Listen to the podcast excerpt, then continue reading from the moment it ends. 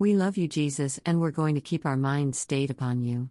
You give us inner peace, and we thank you for it. Bless the Lord, O my soul, and always bless the Lord. Shabbat Shalom. Exhortation, encouragement, and prayer.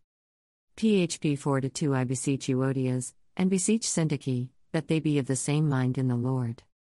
PHP 4 to 3 And I entreat thee also, true yokefellow, help those women which labored with me in the gospel, with Clement also, and with other my fellow laborers, whose names are in the book of life. PHP 4 to 4 Rejoice in the Lord always, and again I say, rejoice. PHP 4 to 5 Let your moderation be known unto all men. The Lord is at hand.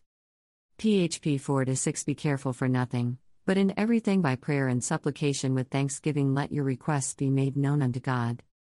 PHP 4 to 7 And the peace of God, which passeth all understanding, shall keep your hearts and minds through Christ Jesus.